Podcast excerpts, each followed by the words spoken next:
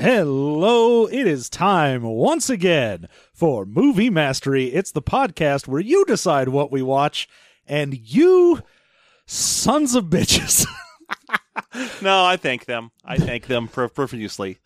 so I uh I decided to live dangerously for our in theaters now episode this month At my prodding. and put cats on the poll even though it came out the previous month and also there was a very good chance it would not be in theaters when we went to go see it I had to get a babysitter for this. Ooh, there was one theater in all of San Diego with one showing a day mm-hmm. of cats. Yep. And I honestly, I assume it's already gone now. Like we it was the managed to day. catch it on the way out. Well, we saw it for you. yes, indeed. We went and saw cats and we'll never be the same again. It's, it's pretty true. uh, yeah. So there you go. Now, obviously, we are, as always on the show, going to get into the full. I don't think there's spoilers, but spoiler review for this after the music. but first, I know, Jeff, that you wanted to talk a little bit about some of the previews for this movie. And I appreciate the uh, the introduction there, John. So that's very nice. Yeah. That, that's who we are. Um, but yeah, I absolutely do because this movie, I had heard other people talk about the previews, and it sounds like it's pretty much a package. Uh, so there are several, and almost all of them are worth talking about. I think we could probably dispense with the Sonic the Hedgehog one, which was serviceable. I if- mean, yeah. If you know, I, I really do kind of feel like he sounds too much like just Ben Schwartz, but but you know, it doesn't really matter. Um, but no, we start with some sick lit, some Christian style sick lit, no Ooh, less. Christian Sick lit. Yeah, where our main character is a good Christian man and a rock star and a super solid hunk of all American man. But can he fall in love with a girl who is Christian and has a disease? Oh my goodness. She has unspecified health problems. She has sickosis she might not make it, but maybe through if, the if God is with us, or she dies at the end and it's all very sad. Christian sick lit. It's rad. and then we go right to well, I mean, I will say this: at least in the Christian sick lit, there is the option that they get better because it's about miracles. that is true. in normal sick lit, it mm-hmm. is always this person gonna die. Yeah, no.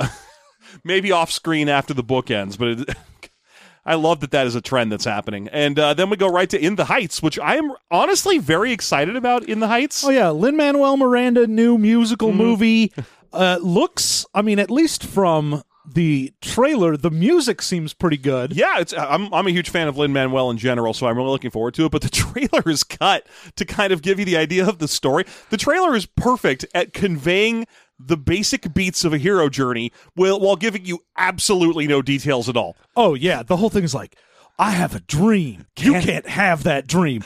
But wait, with strength, can I? You can't. But if I, with friends, We're here for you. Dreams. then perhaps dreams. It's just wait, what? What the what? Did you just give me every beat of this movie? But absolutely no nouns of any kind. No. No one's really doing anything to be like, here's a specific idea. It's just kind of like, here's generic stuff that might be a Once a there was a guy with a dream, but there was a problem. But then, with teamwork, the problem may be overcome in the heights. Oh man, the previews for this were fabulous because it really gets you in the mood to watch some dumb nonsense. Yeah, I mean, there were several other previews. I feel like the well, I mean, granted, there was the Call of the Wild one, which God, I don't know. never seen that before. A big fake Shrek dog. That's the first one of those in Alaska. That's for sure. God, I don't know who was like, let me read Call of the Wild and then go, oh, this needs to be a buddy comedy. And you're like, did we read the same book? what is happening right now? Well, I, I mean, yeah, I don't really mind that they added some comedic elements to Call of the Wild, which, granted, is a very serious book with some very serious elements.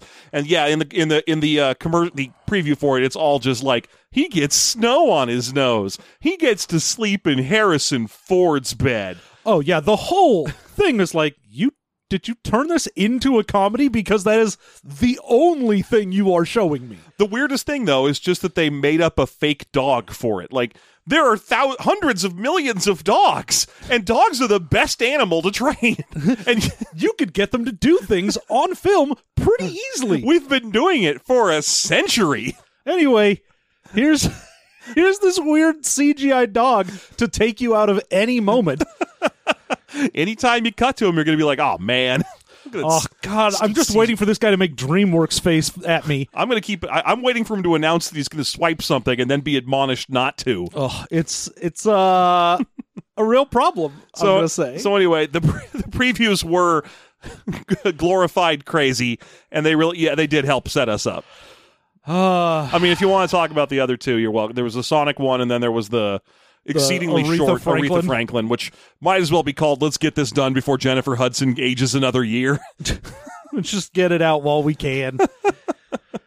uh, all right, so we're gonna dive real deep into the cat's Mm-hmm. lore oh, there's so much to say. and all the intricate plot Oh that yeah, happens in this movie. the plot that was added to the film to have it be a film. Uh, we're going to play a little music and we will be right back with our full review of Cats.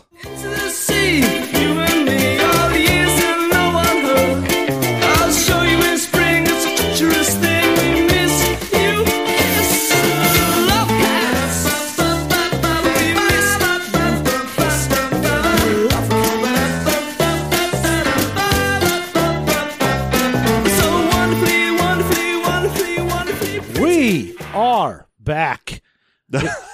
I mean, I guess for this film, it's best to just start right where the film starts because it's crazy Tim Burton Gotham City circus purple lighting. I mean, it's like 1920s London. Yeah, it- yeah, that's pretty much what it is. But I mean, again, it's everything's purple, everything's Dutch angles, and there's. I'm going to go ahead and say this. This sounds like it's. It, the, the score of this movie is done in the synth style that the that the musical is, is uh, in a lot of parts as well, a lot of parts as well because it was written in the 70s, right? Um, I think, but uh, the score to the beginning of this film and then throughout most of it sounds like it was performed by Mannheim Steamroller falling down a haunted well. Which, okay, I've only looked up one song from the original Broadway production of this, and I was like, "Oh, this is just this is just Christmas music," so that makes sense. Yeah, most of the most of the score to this movie sounds like what I imagine Tim Burton hears when black people talk. just just circus and then he's like, You don't fit in my film. I'm sorry. I'm sorry. Uh, so, uh, the beginning of this is a rich lady drives a car and throws a bag into some garbage town. yeah, yeah, yeah, yeah, yeah. Uh, and there's a number of very human looking cats watching and prowling around. And at first, I want to say this is going to be the first time we touch on one of these. Has been brought up a lot about this. Mm-hmm. When you first get the cats in this, Yeah. it is mostly in silhouette and they're just like in the dark prowling around and whatnot. Mm-hmm. And for that, I'm sort of fine because when you watch Cats as a stage play, none of the weirdness of it really matters because you're like, this is a dude in a leotard. I get it. Also, And they're in your trying, face. He's trying to be like evocative of a cat, but that's it. Yeah. Well, they're in your face, so you get the shock value from that right away in the Cats movie too. Because the opening, that Jellicle song, since the opening is an audience interaction song Yeah. where they're like walking up through this through the crowd. So you kind of have it's it's big and in your face. You're like these people are all wearing shaggy coats and they all have dumb makeup and the But names yeah. are things like Skintlebomp. With uh, with a musical, you're at least like, this is a person. This is what I signed up for. well, no, in the musical, you're like, this is a person in a costume that, That- I can see. that is true. in the movie, as soon as they come out from the dark, you're like, oh, this is uncanny, and I do not like this. Sometimes their faces are clearly floating around wrong on the wrong part of their CGI faces or heads, but overall the physicality of the performers does come through enough that it's impressive to watch them move around. Um, yes, but the thing I'm saying is, when you see someone that's like, I have cat fur mm-hmm. and twitchy cat ears and an actual cat tail and human hands. No, I know. I'm not saying it looks good. I don't want you to get that impression, listeners. I'm just saying that these actors are very physically gifted, and it kind of shows. But the thing I really wanted to point as the the bag hits the ground and all the cats start sort of appearing in windows and from the sides of cars and what have you, it is looks exactly like when old movies would do tribes people appearing from the jungle. Because it's all like they're shot in the shadows and they kind of are weirdly crawling down the sides of buildings. It's uh, it, it's it, it really evokes like old Indiana Jones uh, stuff. It's it's a crazy moment, and it only happens that one time. Through the rest of the movie, the cats, you know, you're they're unrelenting. There's never not a part of the movie where there's no cats. I mean, uh, it from, is. from this point forward. I mean, because he literally this movie goes breakless from this point. Like this moment at the beginning, like you've got your haunted circus music playing, you've got a bunch of cats walking around a bag. From this point forward, anytime a song ends, it's because another song just started. which is the musical. Yeah, no, I know. The musical is two hours of cats introducing themselves, and then one of them dies. But with this one, they did at least add some dialogue. Like you'll, but to me, that was almost worse because it just takes you so far out. Because when you're watching something and you're like, "Oh, this is a song about someone named Rumpleteazer," let's cut to James Corden and he makes a quip, and you're like, "That quip is very 2000s and does not fit in what we are watching." And it's again, it's uh, her, him and Rebel Wilson were clearly allowed to punch up the script with some improv stuff, but all the improv stuff is just things like, "Well, look what the cat drag did." I don't think you have the whiskers to pull that off, and you're just like, dude, why is this added? Who thought this? I guess it was Tom Hooper.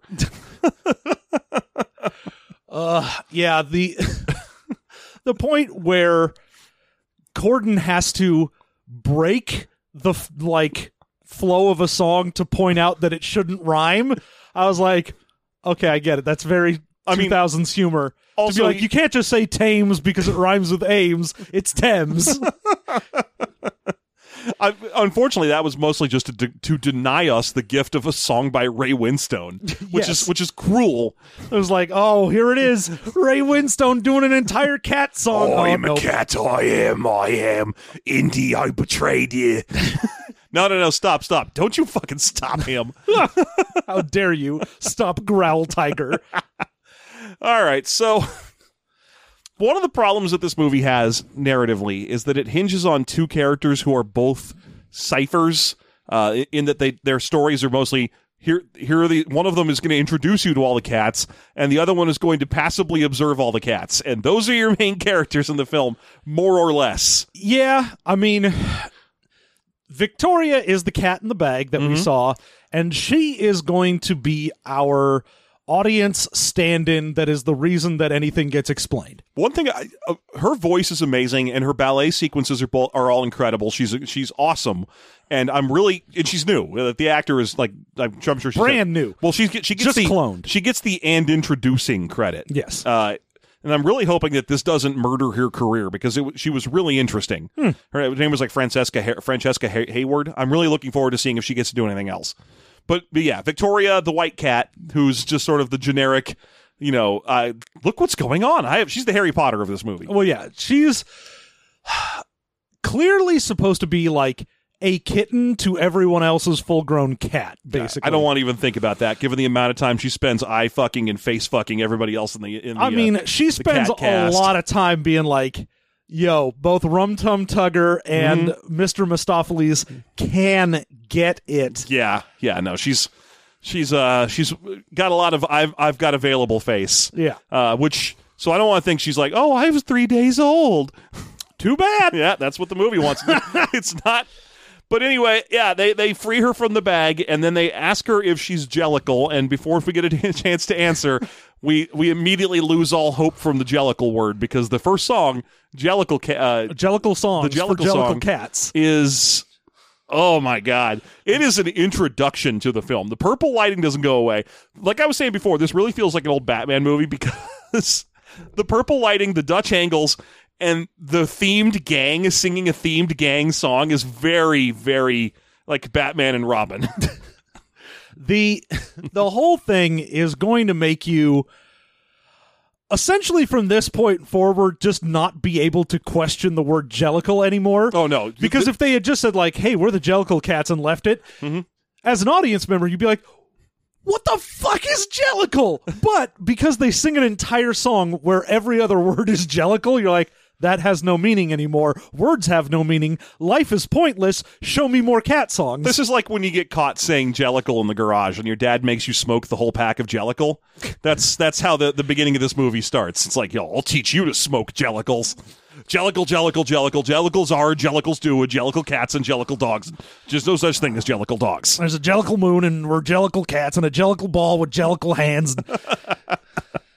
And he's just like, okay, I, I, yep, you, you did it. You right. inundated me with the word Jellicle, so from now on, I will just ignore it when you, when it's in things. yeah, that is just a sound that is made. Okay, sure.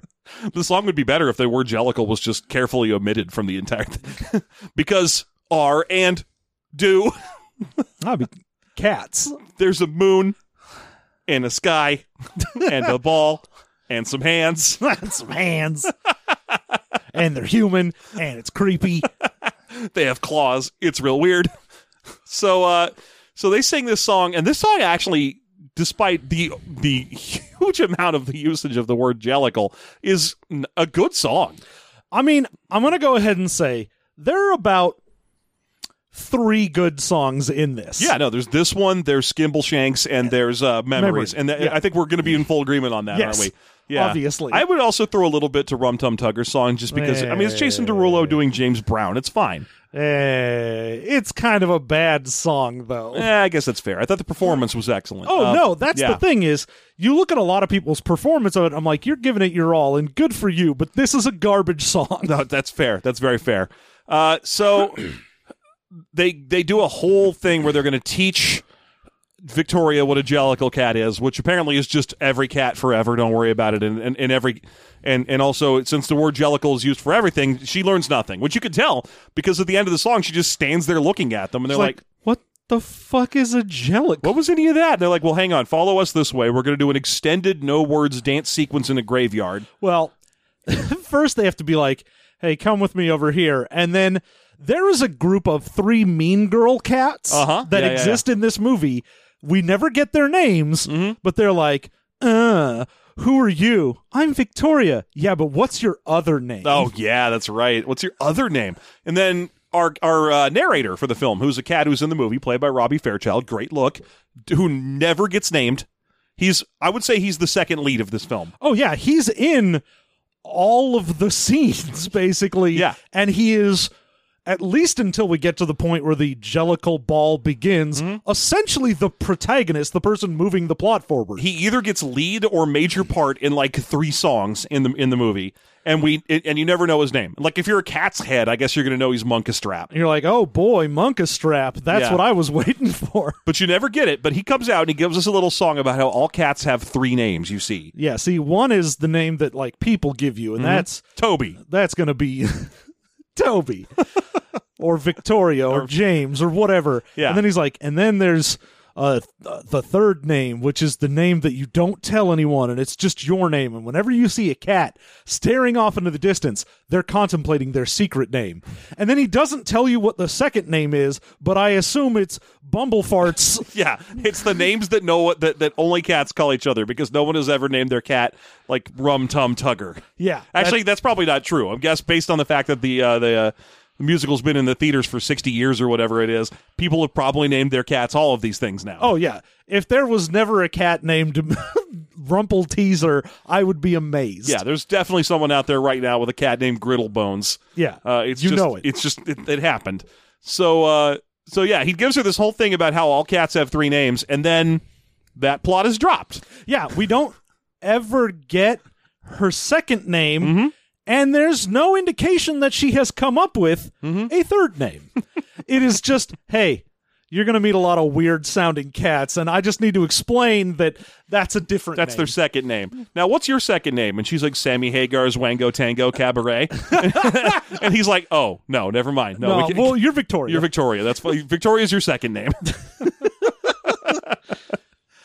uh, so, So then they head to a graveyard to do an extended ballet sequence with with very little words. Yep. Uh, at which point we get the introduction of Mr. Mistoffelees, who uh, is in this movie is even more of a magician cat than usual. They've given him. He's one of the yeah, cats. instead of just being magical, he is a literal magician. yeah, like actually a magician uh, with a magician jacket and a top hat and all that. He's one of the clothes He's using cats. a pencil as a wand, which I thought was adorable. It was cute, yeah.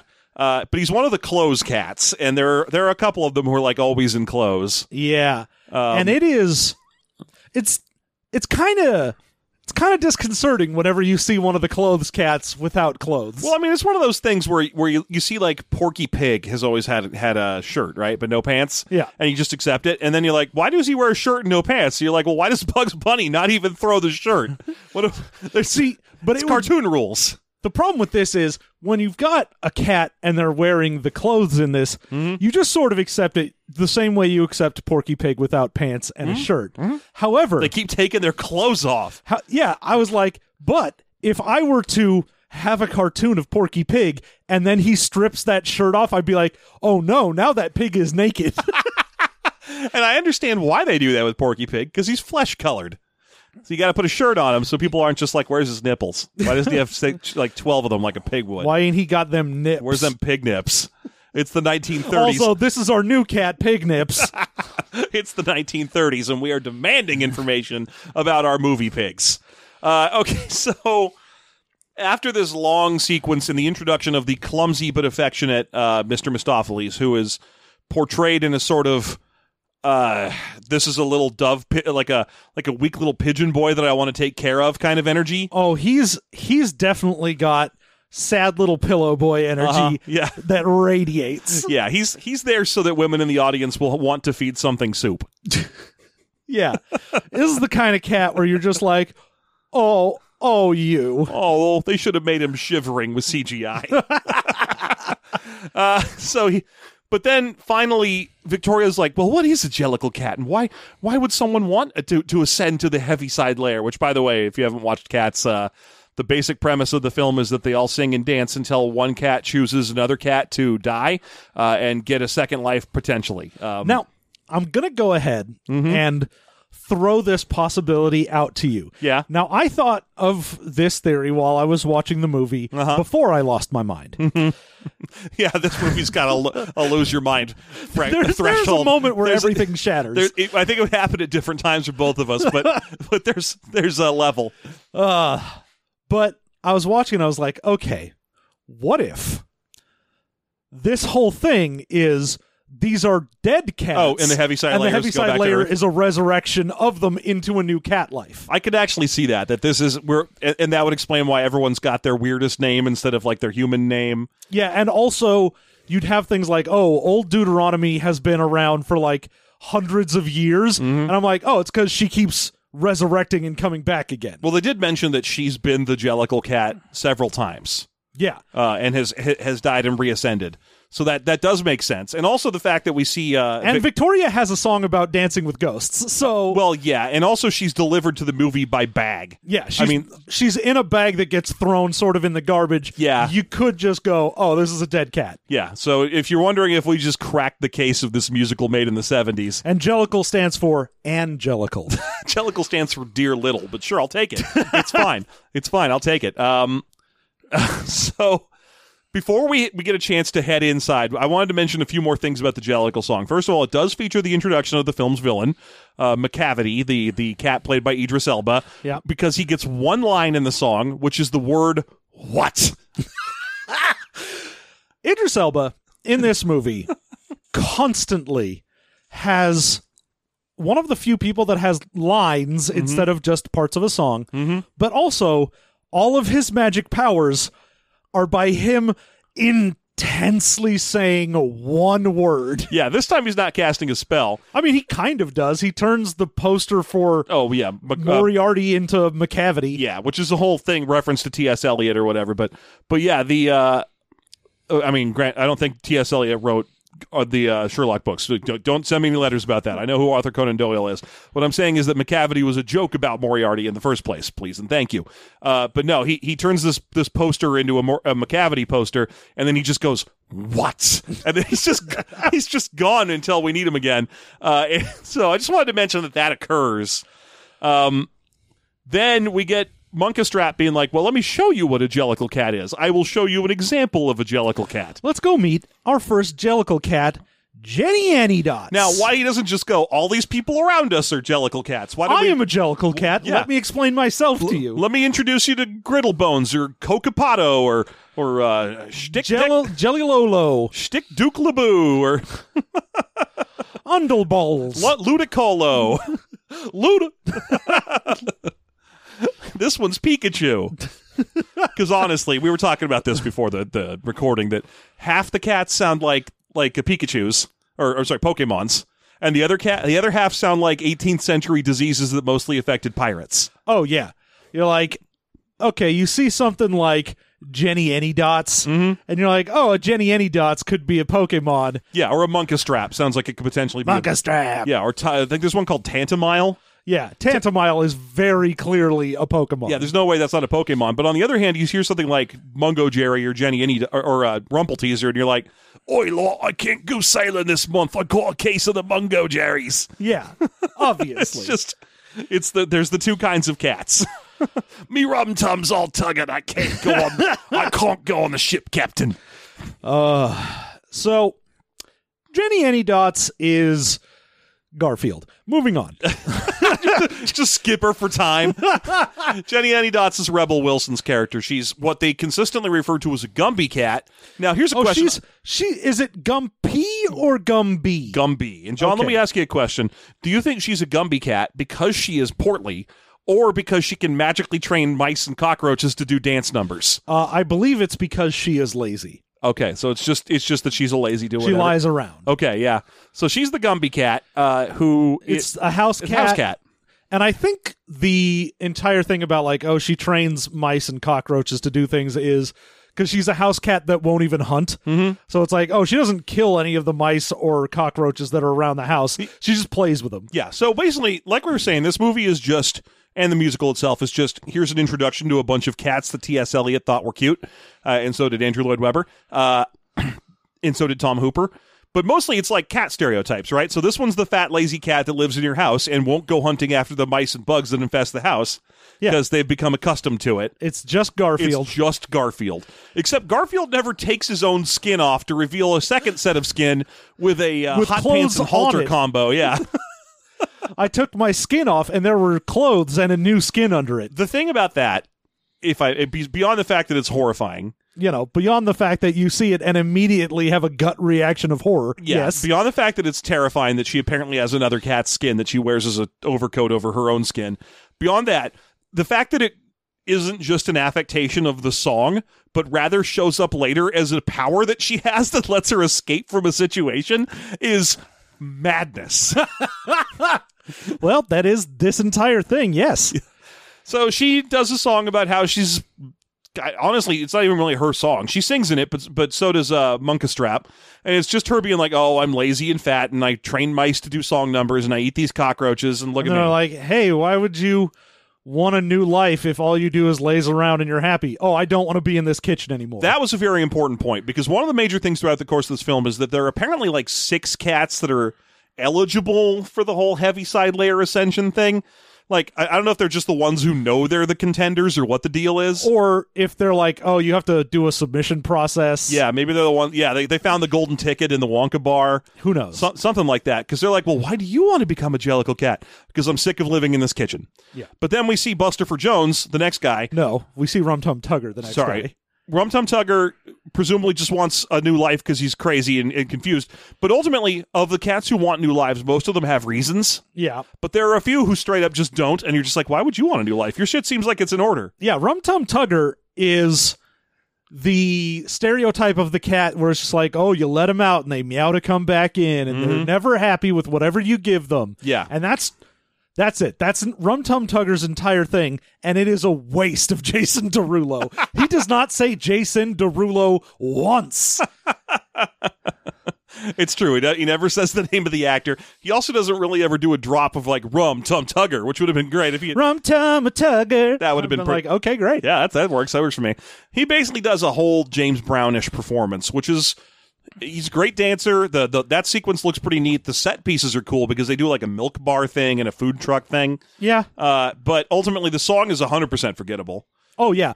Honestly, I went home after seeing this movie last night and could remember outside of memories the one song that anyone knows from this. One thing from this movie and it wasn't even the one that I really liked. It was just the Mr. Mistoffelees one because they did the chorus 10 million times. Yeah, and the only one I could remember And I couldn't remember the verses of it, just the chorus that they repeated. Yeah, the only thing I could remember was Skimbleshanks, the because that was kind of my break moment. Oh, I loved it. It's a killer then- song. But then I got home and I was like, I can't remember how that song goes, and it was one I liked. So Jason Derulo, I'm sorry, Rum Tum Tugger has snuck into Jennyanydots' house and is chased out, and then he does his song where he's revealed that. Or it's revealed that he is the cat who is like, I want to go outside when I'm inside and inside when I'm outside. Also, I fuck. Yeah. It's very important. He Yeah, is the cat that yeah, fuck. He's the cat that fucks. Uh, he doesn't have sex, Max. Rum Tum Tugger fucks. Uh, because he's also he's one of the two that gets all the eye fucks from Victoria. Oh yeah. well, Um, he's got like an entire, entire- yeah. audience of "I want to sex you" lady cats. Yeah, they do a whole thing where he's doing some James Brown's like moves up on a stage, and there's like an audience of sexy lady cats. Uh, which, by the way, maybe we should talk about that real quick. About How the- sexy these lady cats are. well, everyone's doing like a shoulder roll thing in this movie all the time, which I think is sexy. Uh, also, the lady cats have mostly been stripped of bosoms. But not really. The and also they take great advantage of the fact that the genitals have been removed from everybody to just splay them legs. well, yes. No, notably, Rebel Wilson in particular is just like, look at this, look in here. I gotta say, very disappointed we did not get any cat anus. I know. I really wanted some cat anus. How how dare they not have a point where some cat just goes right across the front of the frame Mm-hmm. with their butt in it, and then you're like, "Oh, get out of the way. But the important point that I would like to make at this time is that uh, Jason Derulo as Rum Tum Tugger could get all the cat anus he wants. Indeed. I think that's the. I think we're both trying to say that and are in agreement. So he does his whole fun song, and on. I wish I could say more about it. It's just neat.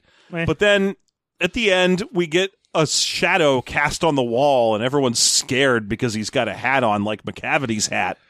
Uh, and they're all, uh, they're all worried, but it turns out, oh, it's just Bustopher Jones. Good old Bustopher Jones Answering the question, what would it look like if James Corden had replaced uh, Michael My- or Mike Myers in that Cat in the Hat movie? Because he has the exact I, same. I immediately went look. to Halloween What if James Corden was in Halloween in a big fat cat replaced costume? Michael Myers in Halloween?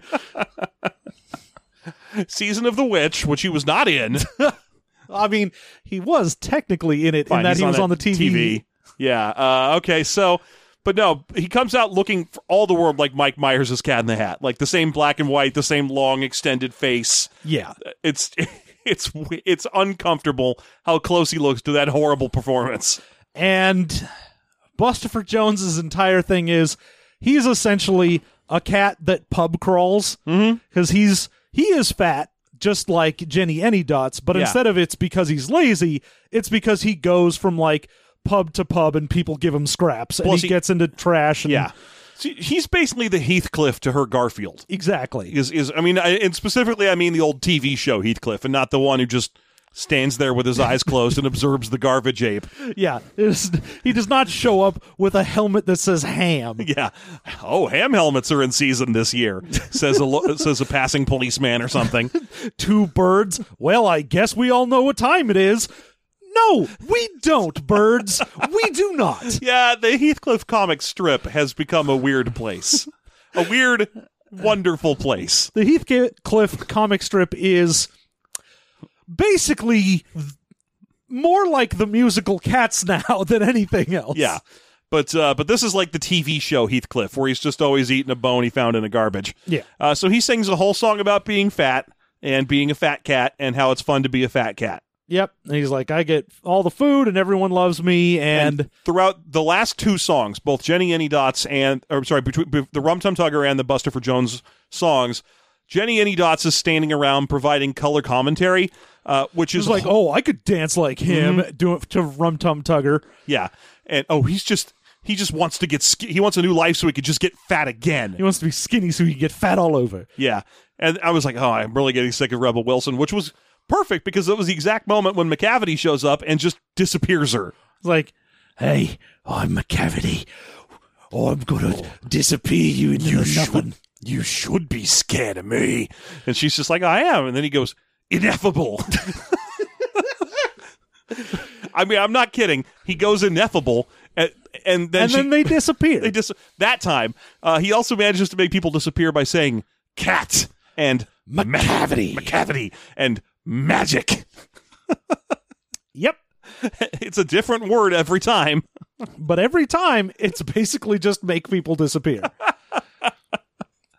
It's uh it's an amazing set of I still can't believe that he's doing this after he got mad about being Heimdall. it's like I'm not getting enough to do as in these Thor movies. I want to. Dre- I want to I be. want to dress up like a cat, which is to say, in a green bodysuit so mm-hmm. that they can CGI fur onto me, and then show up once every hour and go, ineffable. There's also a song later in the film. I believe it's Taylor Swift's where she has to rhyme ineffable with effable. And I don't. well, I mean, if anyone's effable, it's, It's- Idris Elba. It's or, or Rum Tum Tugger apparently. but no, she she doesn't use it in terms of he could be fucked. It's it's uh he, no, he's knowable. He's both ineffable and effable. So the end of Bustopher Jones is Macavity tricks him into going down basically a pipe that he sh- has trash on as like a tiger trap. And uh, then everyone gets freaked out because Macavity is there and Victoria's all alone. And that's when she gets taken in by two thieves, Mungojerrie and Rumpleteazer. Now, if you're not familiar with the Cats musical, you may find yourself wondering why there's a cat named Mungojerrie when there is very clearly a band called Mungo Jerry uh, who did that in the summertime song, which actually is a pretty sexist song. Uh, but anyway, uh, it's because they were inspired by the T.S. Eliot poems. Weirdly, they are They older. are pre Cats musical. yeah, they are older than the musical. They were specifically inspired by the by the poems as well. which is weird Mm-hmm. that anyone would be like, yeah, you know where I take real inspiration from? A bunch of dumbass poems about cats. I mean, are we we just taking shots at Andrew Lloyd Webber right now? no, we're taking shots at T.S. Eliot right now, baby. Because I mean, if anyone was inspired by those poems, it was clearly Andrew Lloyd Webber, who went and made a big hit musical out of them. I mean, okay, so also throughout the course of these first three songs, we consistently see Grisabella in the margins, uh, playing fa- effectively Grisabella, the homeless cat, yeah. and they call her the glamour cat. So Yeah, gu- she was Grisabella the glamour cat, but then she decided to go off with Macavity at some point and is now we do not get enough explanation for why everyone hates her and she has to limp around like like she's uh the person being sung about in that Phil Collins song about a homeless person. yeah, uh another day in paradise. That's the one. Thank you. but the the whole thing is you can see that she's been there. That one. she I guess the whole point is, oh, she used to be respectable and she fell in with the wrong crowd, aka Macavity. Yeah. And now like they found her I guess like strung out somewhere and now she's just They're not weird. letting her they're not letting her back in. The mean girl cats in this movie mostly exist to hiss at her whenever she sh- she shows herself. Yeah. They hiss and are like, get the fuck out of here. Get out of here, you. No one ever forgives you for fucking Macavity or whatever you did. Yeah, I guess. What the thing the movie really needed that I'm I'm sure it's not in the musical, which is why it's not in the movie. But the thing that they could have added to the movie that would have helped immensely was a Macavity and Grisabella scene. Just one where he was like, "Ha, I did this to you," or whatever. you know, just uh, you can always come back to me. yeah. No, you can't because I've tossed you aside. Now no one will have you. Who Just would have you now? that's the plot of the movie. Everybody, Macavity, and then he just like disappear himself. movie plot. fear. That would have been very helpful to explain why everyone's so mean to her. Uh, but she's just sort of wandering the margins, and and Victoria mostly exists to be like, who? Who's that random homeless shambling cat? Don't look at her. We have to teach you lessons about Mungojerrie and Rumpleteazer, who apparently are thief cats. Yeah. They are cats that are street cats that if you leave your window open will fuck your shit up. Yeah, they are probably the most outdated type of cat in the because you know a lot of these cats are written in old P- T.S. Eliot poems, right? Uh, so th- they're kind of there isn't really so much a, a railway cat anymore as there used to be. But these two are like, oh, you know, the feral cats that get in your house and kill your baby and eat your roast. You're know- like, these don't happen so much anymore. You know, when you have to have your window open because AC and heating and anything else doesn't exist, yeah, there's too much typhus in the house right now. and uh, a cat gets in and just like scratches up your pillows and stuff. Yeah, that. Yeah, when he like Kramer's up your toilet real bad. Kramer's out the window. Rumpleteazer. So yeah, uh Mungojerrie and Rumpleteazer essentially are there to try and corrupt Victoria into being like, "Oh, look how fun it is to just like steal jewelry and food and mess up people's houses and oh, we don't have any morality cuz we're two burglar cats." It's really weird that this. I'm not sure what's going on with where they set these two up as like bad guys because they want to rob the humans and so on. But there's no bit in the musical or the movie, as far as I'm aware, of anyone being like, "It's nice to be nice to humans and not mess up their shit and let them pet you and love you and hang around a bit." I mean, there's not there, that song doesn't exist, so it's like. I- don't know that Bustopher Jones gives a fuck about humans either. I'm I'm not sure he's like, no, I wouldn't go into a house and fuck it up. That's a mean thing to do, and I'm a friendly cat. Well, I think so, given that the real, like, in sort of shown villains of this are those two in Macavity, who has broken every human law. He- it's true. He has broken every human law. and they which is- specifically say human I know. law. So you have to imagine that's a bad thing for cats. but John, know they not cat law? no, he has broken no cat laws because there are no cat laws. The only law is be Jellicle. yeah. Which I have to assume that Rumpleteazer and, and Mungojerrie are not Jellicle because they're thieves, and Jellicle is just you know a bastardization of the term dear little. But I think they are because, I mean, Do you think they're up for the? They're not up for the the Heaviside Layer promotion. No, but I think that they are part of the Jellicle cats. They're just assholes. In the same way that Macavity is technically Jellicle. I don't think he counts. I, I don't know. I have no idea if he's Jellicle or not. Because he mean- could have been the Jellicle choice, but she was like, no, I won't choose you. But she also says never. You'll never be the Jellicle choice, and you should just quit trying. Um, so just die somewhere regular style, you asshole. uh, anyway, the two of them do a number which really calls into question all of these set choices in this movie, which we have not addressed up till this point. That the cats are supposed to be cat size, so they put them in a world of giant cars and so on. Yeah, But they, they get the proportions wrong at a dizzying pace that rapidly ero- erodes your basic understanding of the world. yeah, especially in this one Mm-hmm. because usually it's just sort of background sets, Mm-hmm. and the sets will remain the same size regardless of what's going on. Yeah. But here, you're like, oh, we've got a background set, but now we actually have something that's like a thing we need you to hold. Yeah, they, they pick up props and act with them here, which otherwise doesn't happen much, aside from a moment that we probably should go back to when Jennyanydots randomly picks up a weird pink pseudopod. I mean, eh. I mean, it's gross. I, I it, it looks like a brief moment of H.R. Giger where it's clear that they gave Rebel Wilson a, a pink thing to sing into, and they were like, "We'll put, we'll make it your tail in post. Don't worry about it." And then they just didn't. Yeah. And she just picks up a gross pink fleshy floppy hose and just goes like he's like I'm lazy and I'm fat or whatever and then she throws the thing away and you're like what the fuck was that and it's never seen again. But in this scene in the Mungojerrie Rumple teaser scene we see her put on a human ring as a big old heavy bracelet and I'm like that doesn't work on a cat. That's not that's not a correct size. Yeah, that, what are you doing? Uh, but that and that's just regular. That also they keep picking up size changing food for, that they steal from human tables. Oh yeah, they're like, "Oh, I picked up this rack of ribs, but now it's the exact same size as like my head. That's a very tiny rack of ribs you have there." Yeah. Let's see what's a rack of cat ribs. That's why we're mean to the humans. They eat us in this world. Ah. Ah, in this world, the, the the cat underworld that we live in, humans stalk the world as demons. but anyway, they do this whole dumb song, and then at the end, uh, they hear a dog barking. Yeah. and, and so Rumpleteazer and Mungojerrie are out. yeah, It's- they fuck off and Victoria gets caught on the jewelry she has stolen. Yeah. Oh, hoisted by her own petard. if there's one thing in this movie that is a serious disappointment, if I could say, if I could cite one issue that I have with this otherwise perfect film. This impeachable Mm-hmm. cinema. It's both impeachable and unimpeachable. Uh, Peachable. and peachable. I'm peachable. You could peach me pretty good. Pretty easy. I, I would not I get peached. Yeah.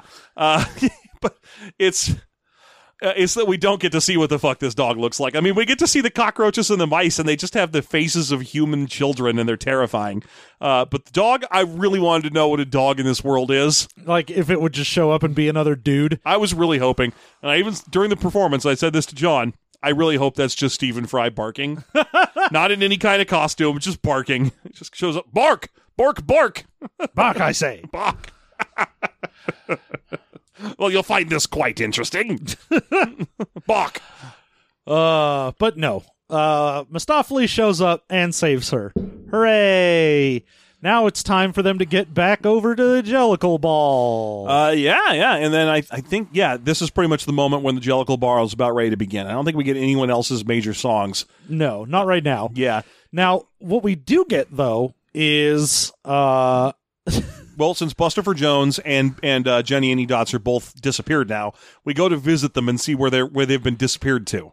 some boat and Some barge on the Thames.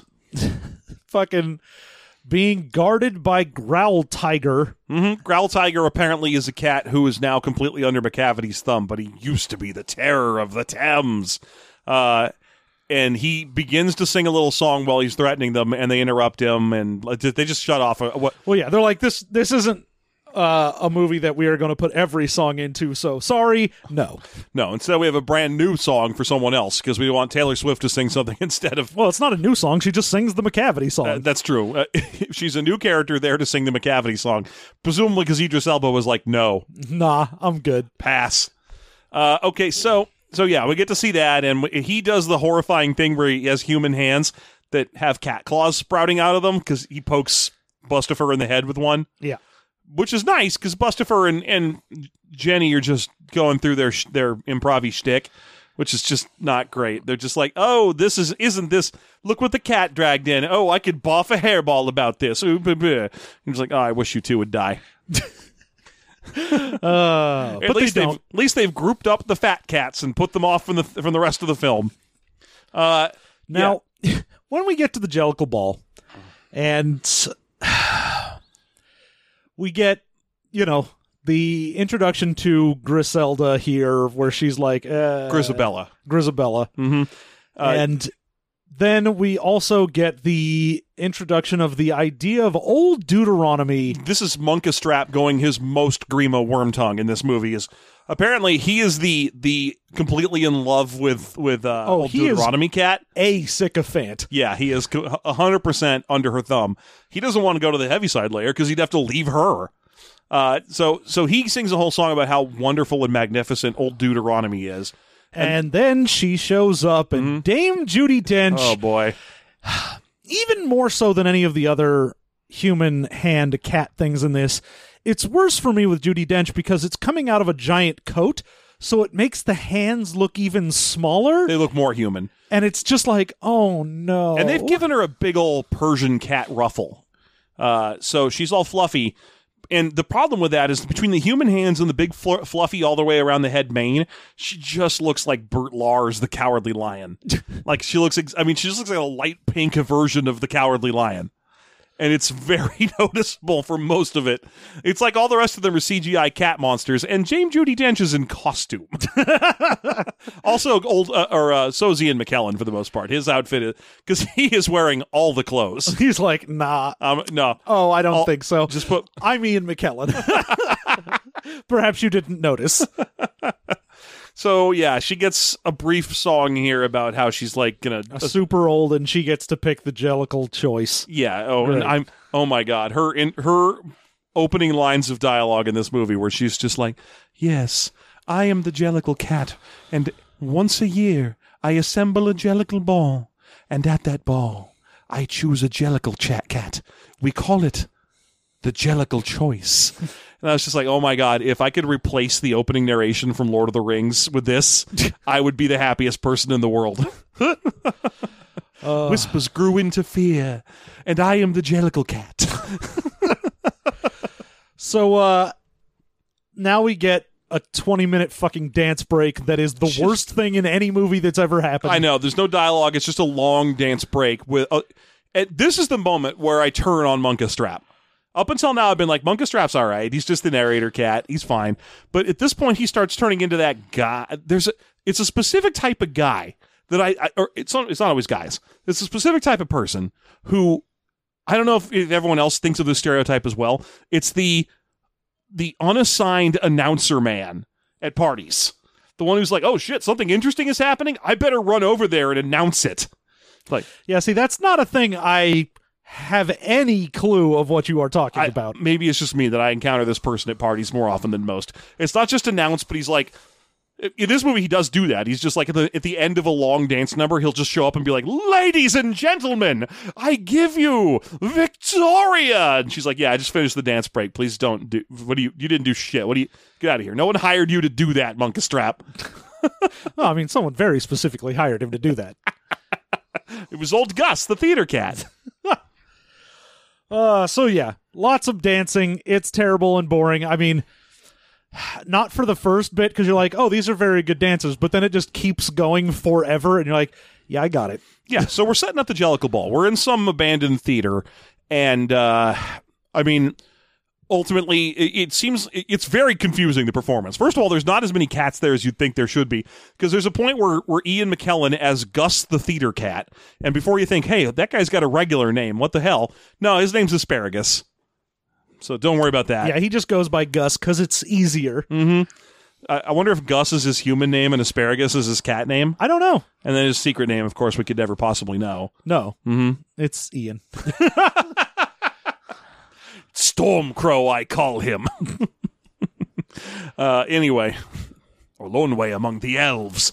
He has to do a performance, apparently. Apparently, it's part of the Jellicle Balls. He comes out and he sings about how he's old and he used to like the theater, and nowadays he doesn't know what's up with the Yeah, theater. He he was a cat that was at theater, and he basically it was oh, what's this? Oh, it's a cat that goes to theaters, and all the actors like him. but I don't know why he's doing like. I'm, is this his Jellicle audition? Is Yes. this because it doesn't seem that way. It seems like it's just part of the regular show. Like, oh, we before the festival, because literally after he's done, uh, Judy Judi Dench's old Deuteronomy is like, and now we will commune the Jellicle Ball, where the Jellicle cats perform their Jellicle numbers to to convince me. I'm like, so wait, was he like the opening act? Oh yeah. Well, I mean, Mistoffelees goes to get him and is like, "You're on in five minutes." And can I say I'm a big fan of yours? Yeah. And he's like, ah, very good. I shall go and do my performance. I shall be on between Hinder and before taking back Sunday. ah, the opening acts. Uh, so yeah, he does a song about how kids these days aren't actors the way he used to be. yeah. I used to be able to do anything, and I could uh, just move with perfect precision as an actor and do any role. Especially my favorite role, which was like, Fire for Frelin. yeah, fire for flare flare flare of of the fiend of the fell. God, can I say right now, I wish this movie had subtitles because um, um, I would say about fifty percent of what got said in this, I had no idea what was being Oh, said. it's completely true. Like even the memory song, which is a banger, and I should know off the top of my head anyway. By the time they were done with it, I was like, I do not know why people don't like her. I don't understand. Is it the snot? Is it just the snot? do you do you snot too much? I don't understand what she did wrong. Is this song about what she did wrong? Ugh. yeah. So so he does his fiend of the fell song, which and is Macavity disappears him. yeah, Macavity disappears him, and then we get a break where Victoria sneaks outside for a second. Grisabella's out there and she does a pre-prees of uh of memories because memories is the you know the banger song. It's the single. It's the one people know. It's the single. So she does a little bit of it. And this has some bad optics to it because Memories is clearly like, I'm a wronged person and my life's been super hard. And then out comes Victoria, who's like, You think you have it bad? I've got my whole life ahead of me and I'm young and beautiful. It's the worst. Just like, shut up, you. Uh, the It, it doesn't help that they made her a lily white. Now, I know that Francesca Hayward in real life is a POC, but in, in the movie, she is the lily whitest of cats. oh yeah. Well, I mean, given that it's like, oh, who are the two outcasts here? Oh, Macavity and Grisabella. Ooh, you got you got two black people for that, and that's ooh, that's a choice. I would not have recommended that. Uh, yeah, I believe Francesca Hayward is half black, so so re- in, if it wasn't for the CGI, this scene would be a lot less uh, Now- col- uh, colonizery. I also want to say that the rendition of memories here is basically like someone saw uh Les Mis Yeah, it's very late, Miz. and was like, "Oh, if uh if they can get away with just cry singing uh in that movie, I can get away with it here. I won't actually sing. I'll just cry the lyrics." Yeah, well, I mean, luckily it's just the pre-pre's because she's going to come out and do the whole song later. Oh it's, God, I was so glad when that Yeah. happened. I was like, "Oh, thank you for actually singing the song Mm-hmm. instead of just coming in and sadly crying the lyrics like a depressed." uh Damn it! I was going to say William Shatner. I almost said James Kirk. I would like to see James Kirk sad crying out memories. I mean, who wouldn't? Memories. out of the corner of my mind. yeah, no. Anne Hathaway in uh, Les Mis influenced that too much. a little bit, yeah. Uh, but then we get Victoria, who's just at least we get a really cool line out of Victoria's song, which was the uh, "I have nothing, at least you have beautiful ghosts," Yeah, which is a cool line. I appreciate that a great deal. Uh, luckily, as it turns out, this whole lovely interchange exchange between these two cats is viewed from the window by old Deuteronomy, indeed. who has a, a whole song she sings to herself about methods or something, which it, it felt like the whole song felt like that scene in Lord of the Rings where Ian, Mc, not Ian McKellen, where uh, Ian Holm's doing the 111th birthday party announcement, Uh-huh. where he's just like, "I like less than half of you, half as well as I should like, and half of you, half as well as like is liking half of me." You know that kind of thing. That's what her whole little number here sounds like. Well, she's doing the method, but the preparation of the method is not what she is doing. it's like okay. Great. Uh, all I know is that it means you're going to choose Grisabella later. Thank you.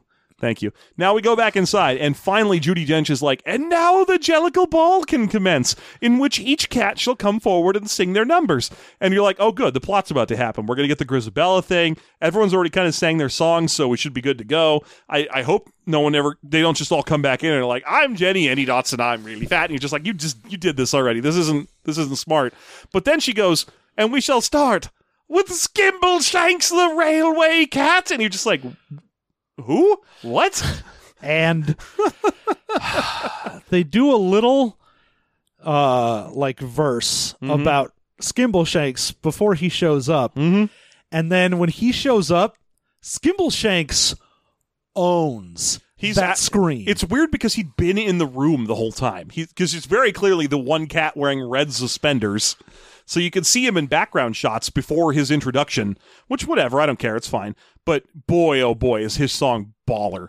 yeah. And one of the few songs that gives you the cat from the cat point of view Mm-hmm. because the other ones are just like oh I'm I'm fat and I wander around or like Mm-hmm. oh I I go in and I go out but this one is like oh yeah the the train can't run without me cuz I'm the railway cat. And of course I follow behind the porter whenever he checks tickets just to make sure he's doing it correctly. Hmm? And I'm like not only is this song baller as hell hmm? it slaps. Also, the reason that they put him in pants is because he's going to do a tap number, which is incredible. Now, about three quarters of the time when I'm seeing tap performance, I can't tell if they're actually dancing or if they're just fucking with us and moving their feet really fast. Just sort of like and then random. they just added in noise yeah. after Well, you can see they have metal crap on their shoes, so just Yeah. like I can't tell if they're like, oh, I'm doing a, a, a planned and practiced routine, or if they're just sort of flipping out with their feet a little bit. I, I don't know. The, the difference between a person having a seizure and a person doing really good tap is mostly me the music choice, as far as I can tell. the music choice.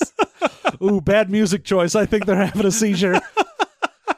But this is a really solid tap performance. It's incredibly cool to watch. Yeah. Um, so this this is an awesome. This gives me a, a lot of life for a song I'd never heard of. I mean, as a casual Cats acquaintance, I knew what Memories was.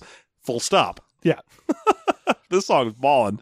Uh, but Skimbleshanks finished and gets sucked into the air well, he does a and vanished tap move and flies into the air. Yeah, because Macavity has disappeared him as well. and it doesn't. Macavity. La- this is the only time where Macavity doesn't say a word. He just cackles invisibly from the distance.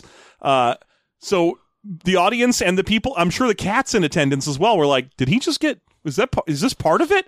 Is Part of it. part of it? the spinny dance ending is the finale." Where I disappear into the sky, part of my act. Also, here's the question I had about all this. Why does Skimbleshanks want to ascend to the heaviside layer? He clearly is is content and happy and has a job that he feels responsible for. That's why I think it's because they're all dead. Even then, it seems like he's settled into being dead, and uh, you can tell a lot No, of these because cats. he wants to go back and be a railway cat again. I guess that's fair because a lot of these cats don't even try. Like Munkustrap's not like I'm Munkustrap. Please consider me. I would be a great narrator cat in the Earth as well. Like it, it, or uh, the, all the Mean Girl cats. It's not like they're like, oh, pick us. We'll do. Uh, I don't know. we were uh, assholes when we were alive. Yeah, they're just not even trying. But Skimbleshanks puts on a whole number, and I'm like, it feels like he's of all the cats, he's the one who's like, no, I don't want to ascend to the Heaviside Layer. I got to be at work in the morning. Some of us work for a fucking living, Jennyanydots. And that is why I think they're dead. That's fair. because he can't go to work in the morning because he's dead. Well, this musical was written in the 70s, John. I have news for you. They're all dead. hang in there, baby. All the cats of cats are dead.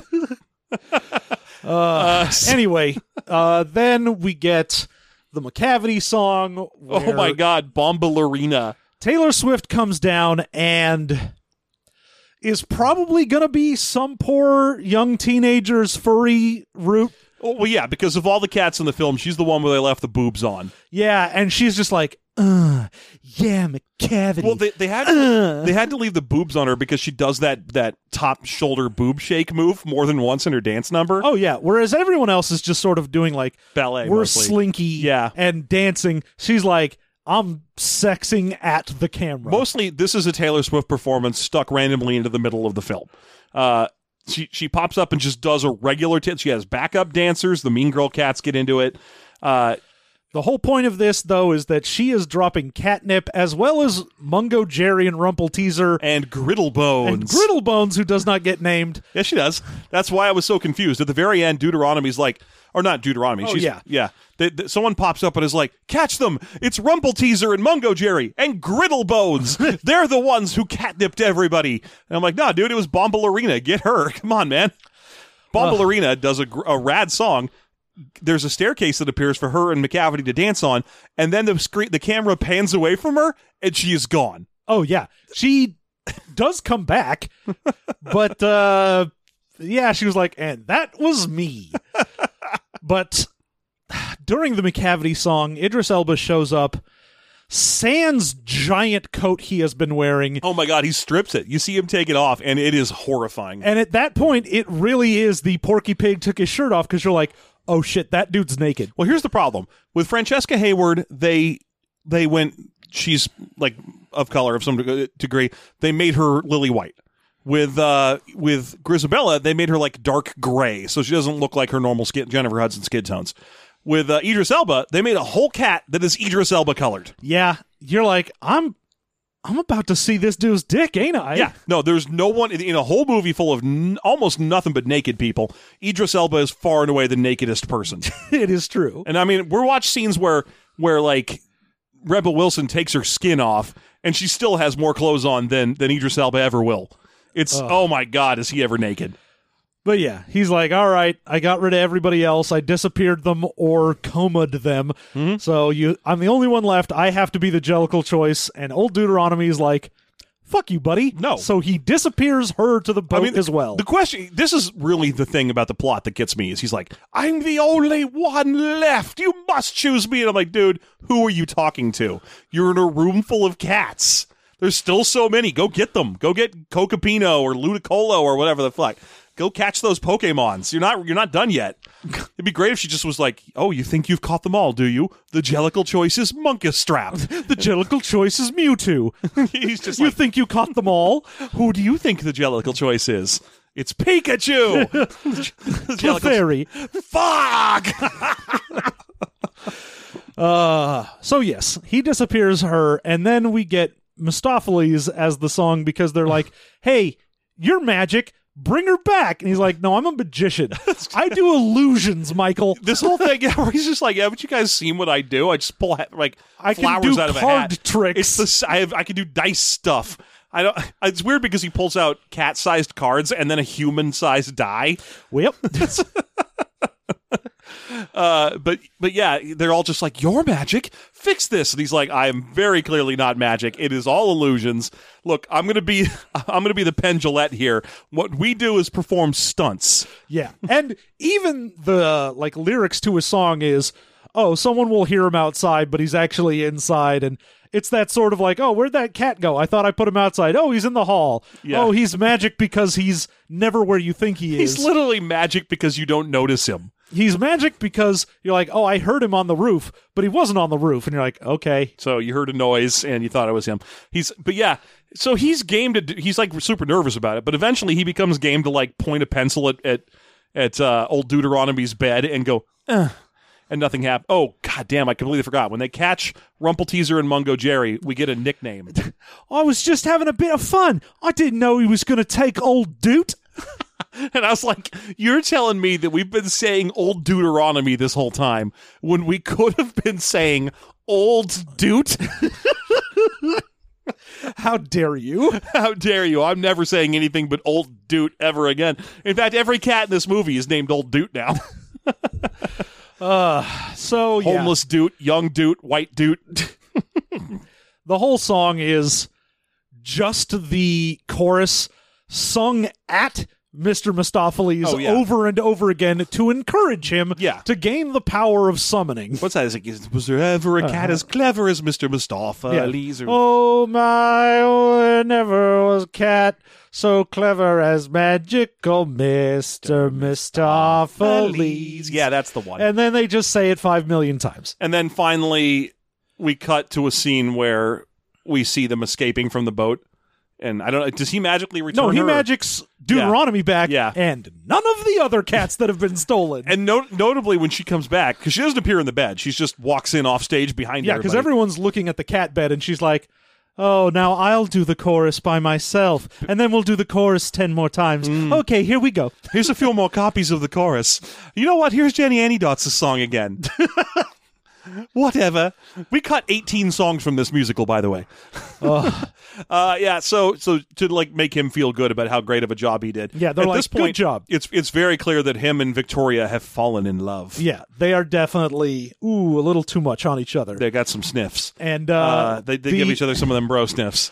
Gus, Jenny, and Bustopher manage to escape. Well, and, and Skimbleshanks. Don't forget Skimbleshanks. Oh yeah, Skimbleshanks is there. I keep forgetting he was there. Yeah, so effectively, they use their various powers that have been established over the course of the film to defeat Growl Tiger and escape. So, Jenny manages to get out of the chains that her and Bustopher are in by peeling her skin off To and reveal her- sliding out of the chains. to reveal her halter top hot pants combo again, and then she hits herself in the face with the chains. Bustopher Jones coughs up a hairball at Growltiger, and then you know, Uh, he gets Skimbleshanks tap dances him to the edge of a aggressive plank. combat tap dancing is a part of this movie. Yes, he gets tap danced at, Yeah. and then finally. Uh, Gus the theater cat That's so good. acts like Firefrorefiddle, the fiend of the fell, so much Mm-hmm. that it scares Growltiger into the water. Uh huh. He acts so hard, you guys. He act so hard. He trod those boards till they exploded. His hair turned all Super Saiyan. Uh, so yes, at this point, uh, I think we get Victoria to bring. She just goes outside again because we already had a scene where she like slips away from the crowd, goes outside, Oh yeah, gets the it's pre-freeze. Victoria goes out and is like, "Okay, now you need to come inside and tell everyone the song that I heard you doing." She just does the exact same scene again, but this time she's like, "No, come with me." And then she walks her in there, and everyone's all hissing at her and stuff. Marches her to the middle of the room and just goes, "Sing." It's just, and, and you see Grisabella like, "What? How the the the fuck? Who are you?" I ain't your dancing monkey. Get the fuck out of here! I ain't gonna sing because you said so. Bullshit. Meanwhile, you see Munkustrap running from off screen to be like, "Ladies and gentlemen!" No, oh shit, I missed it. but no, she does memories, which you know, And it's fucking Jennifer it's- Hudson doing memories. I don't know what you. and it, it kills, and so of course, old dude's like, "Well, you're the Jellicle choice, duh." Uh, I was really her her rendition of memories is. It, I actually didn't much care for the presentation of it here, but the her voice is astonishing, so it's fine.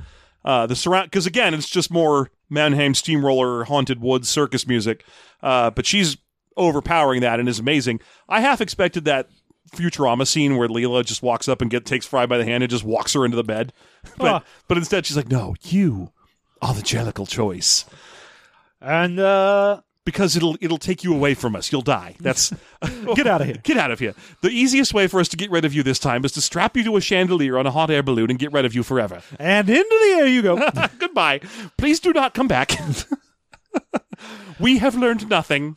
Now, at this point, you would think, all right, we've concluded pretty much everything. We've gotten the fact that uh, we've concluded the ball, Macavity lost. Macavity specifically jumps on the rope hanging from the bottom of the Yeah, flying he's like, oh, I'm going to stow away to the Heaviside Layer and falls. He falls and lands on what's his Napoleon, name? because he's the Napoleon of crime. yes, yeah. Um, oh, he announces that. Or It is announced for him during his song. Yes, that's part of the lyrics. Yeah.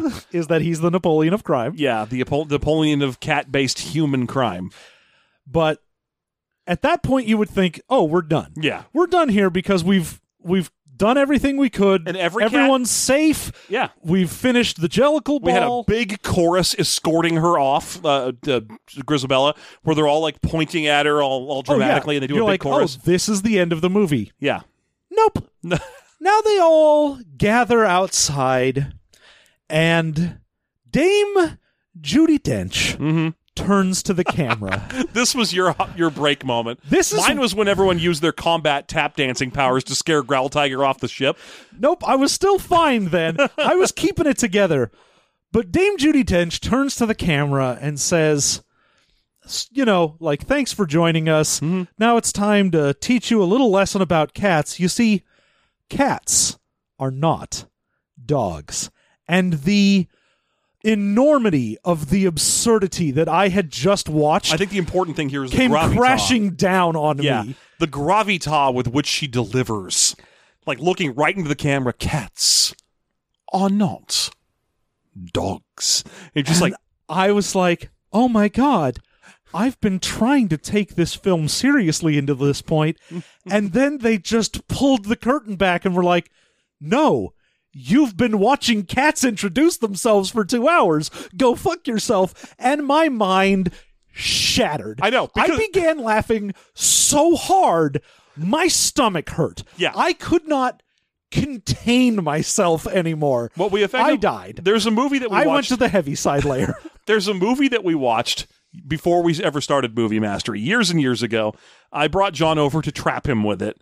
Uh, and it's a movie called Santa and the Ice Cream Bunny.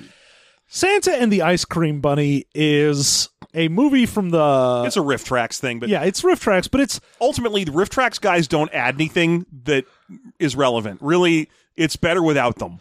the whole thing is just this sort of like multi-layered like oh santa gets trapped in florida and in florida some kids go to an amusement park and in the amusement park there's or no santa tells a story of an amusement park and in the amusement park the amusement park tells the story of thumbelina Uh huh. And so you watch Thumbelina from start to finish. and then Thumbelina goes back, and we go back to the amusement park, and then it brings it back to Santa. So you go down like three layers and back up three layers. And the whole thing is done with like a forty-five dollar budget, and everyone's mumbling their way through it. There's almost no sound quality. Santa is dirty and disheveled.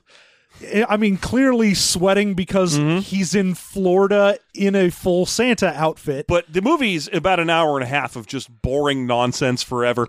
And then at the very end, as you're wondering who will rescue Santa, out of nowhere, and the ice cream bunny is this ca- is a character in this film that you have not seen. You, No. in fact, by the time you see him, you have forgotten that he is a part of the movie. Yeah, you're like, oh, this is called Santa and the Ice Cream Bunny, and we have gotten none of that. And Turns out, the, ice, the Ice Cream Bunny was a mascot, A mascot for this uh, amusement park because this was all basically made by the amusement park. Now he comes riding through the amusement park, which is disgusting, by the way. The amusement park has like lots of standing Florida water all over it. Oh, It's- yeah. just looks horrifying. But he's on an old timey fire truck, and he's just this cheap rabbit mascot costume with like creases in the costume where they keep it folded.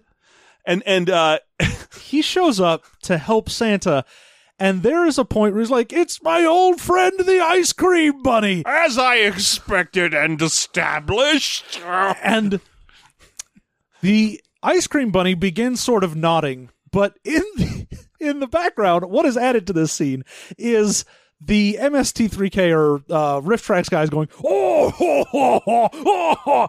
and when that happened in that movie, I broke. I could not breathe anymore.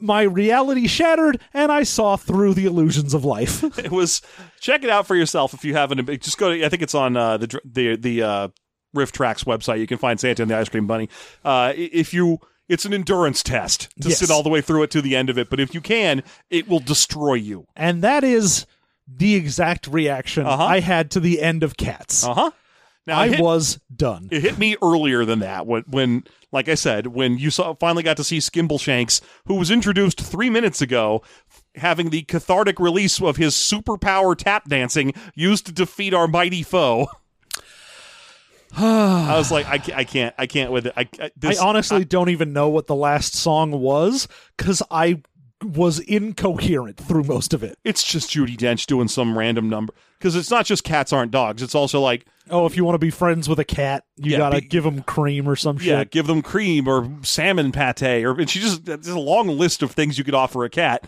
and then finally. Don't be aggressive with a cat. Be aloof, and the cat will be aloof. And eventually, the cat will sleep on you, and you'll be like, "Yay, a cat!" And that's pretty much that her song. It's it's just that, uh, and it's it's her and Mistoffelees and Munkustrap and Victoria, Victoria. sitting on top of a pedestal as all the other cats are like exulting around them, and you're like, "How did Munkustrap get up here?" Well, I guess because he's the seneschal. He's he is the sycophantic Yeah. hanger on. He's the Grand Vizier of cats.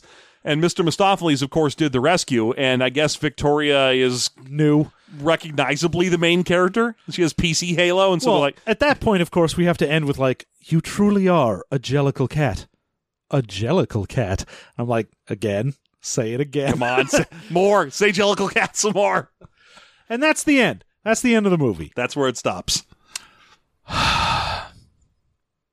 Jeff, Yeah. Yeah. What's up, John? What's up? good lord, this movie Mm-hmm. hurt. Now, it's not quite the drug trip that people say it is, but it will definitely destroy your brain at the end. I mean, I was not expecting the relentless pace of the songs. I thought that they were going to movie it up a little, you know? mm-hmm. And they do not. No, there's barely a plot to hold this together. Yeah. Uh, it- which is a very choice. Yeah, it's a it's a thin veneer over the constant song. The moment where I where I didn't say anything between very and choice was me admitting Jellicle. Jeff, Yeah. I'm going to ask you real quick. What was your favorite thing in this movie? Oh, it was the Jellicle part. Oh, okay. I loved how jellicle this movie was. That, yeah, the Jellicle part was like so Jellicle because they were because the Jellicle cats were were uh, They could. they and could They did. and they did. and they did, so they could. no, I, I mean ultimately I, I'm going to set aside Jennifer Hudson knocking memories to the heavens and back because that's just obvious. That's the uh, honestly that that'll be the thing that gets stripped from this movie for posterity. Uh, and, and say Skimbleshanks' See, number. the thing is, I liked Skimbleshanks' number more than I did hers. I was like, nah, this All is my favorite. All right, fine. You can have Skimbleshanks. Uh, obviously, Jennifer Hudson performing "Memories." Then it was incredible. I mean, it's it's what you want. It was the only. it- it's probably the reason this movie even happened. I mean, again, the reason it falls for me is because of the crying. I- oh, well, sure, but that's just the pre-freeze. No, even in the main performance, you got a little bit of that cry singing. Yeah, but it's the same places where it is in the musical. I mean, it's it, it's fine.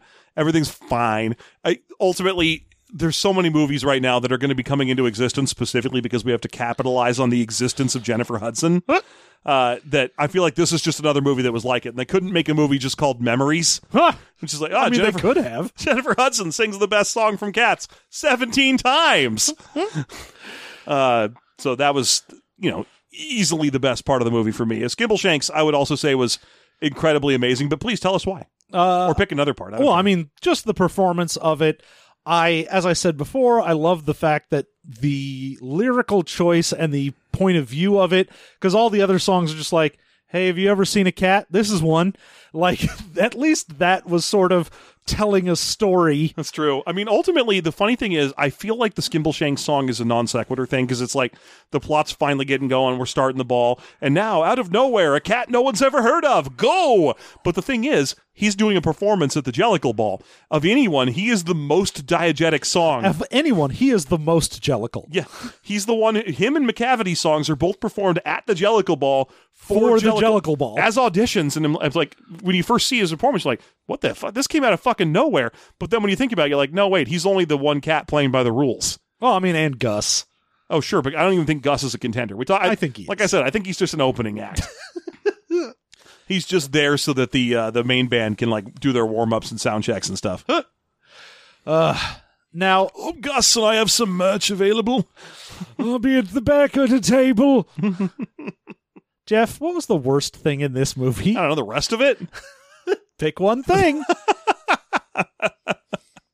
Uh, I'm gonna say the the CGI used to obscure the excellent dancing. The problem with a lot of the dancing in this movie is that they are not above you taking CGI liberties to bump it up a little bit, so you can never be sure whether you're seeing beautiful human performances or just CGI used to make people Yeah, someone go just faster. made a computer image dance. There's a moment during the Skimbleshanks song and another one during the Mes- uh, Mr. Mistoffelees song where people lift up their hats as part of the dance number, and for no reason at all, they have CGI'd mice in there who just either go back under the hat or disappear and run away, and no cat remarks on it, and, and it's it's it was just added to the film in post to just add some extra whatever. Yeah, just punch it up. Yeah, which I hated. I was like, these performances are excellent. You don't need to have random mice popping out of random hats. It's so I'm going to say the CGI kind of took away from several of the performances, Great. and that'll be me. Okay. You? I'm going to say that 20 minutes fucking dance break because fuck the dance. I don't care about it. I I'm- don't want 20 minutes of dance. I'll, I'll disagree with you on that one because a lot of that was Victoria be doing uh, un-CGI'd ballet, which was gorgeous. Meh. It was too long. It was way too long. I guess that's fair. G- Given the number I mean, of the other thing is the old Deuteronomy song is the most boring fucking thing I've ever listened to. Yeah, that's fair. I mean, I, I'm not going to disagree with you on that one. A lot of the songs in this movie, here's the problem with Cats, the musical. It's got memories. and then, you know, 35 other songs that you are not going to remember after you heard them. some garbage. Yeah.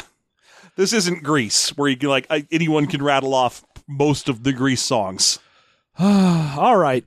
Let's go ahead and give this, each of us, a rating. Zero to five gives the movie a rating out of 10. Jeff. Uh, this is one of those ones where I want to give it a high score because it's absurd and people should see it because it, it provides a cathartic movie going experience. But realistically, I have to say it's about a two. Like this movie is more failures than successes, and it's just the experience of those failures that are that's so mind boggling and, and life changing. Okay. What about you? Uh, I'll give it a three because it is watchable. I had obviously a lot of complaints, but the production value is very good. Yeah. if the production value was that good, they would have let us see what the fucking dog looked like. Nah, man, that was just a choice. You don't get to see dogs. It was a jellicle choice, is what it was. Uh, honestly, I think I'm gonna it. It gets the extra point just for putting Jellicle into the vernacular. yeah, it's ruined our podcast. That's Yeah. for sure. So there you go, a five out of ten, a perfect halfway. Might be good, might be terrible. Ooh, it's a mystery. You'll just have to find the one showing in your town still. Yeah, it's a Macavity mystery show. Ineffable. Thank you so much for joining us. We will be back in a couple weeks with Magic. more movie mastery. Cats. Until then, if you want to listen to any of our other stuff, you can go to our website, systemmasterypodcast.com. All of our podcasts are there. Or if you want to support us, you can get everything on one feed over at patreon.com slash systemmastery. Has everything and you can make it so we get to keep doing dumb crap like this. yeah, that's the best way to go. That single RSS feed will give you all three of our shows plus all of our bonus content that you have personally unlocked. It's way easier to organize than any other method. Yeah, if you're a fan, that's the best way to do it. You got it. So we'll be back. Be sure to stop by our Discord if you want to suggest a movie to us. Sure. Uh, and we will eventually have the poll for next month up. Although it might just be that we're forced to go see another shitty movie from this month. Who knows? but until such a time as we do that, you have a good one.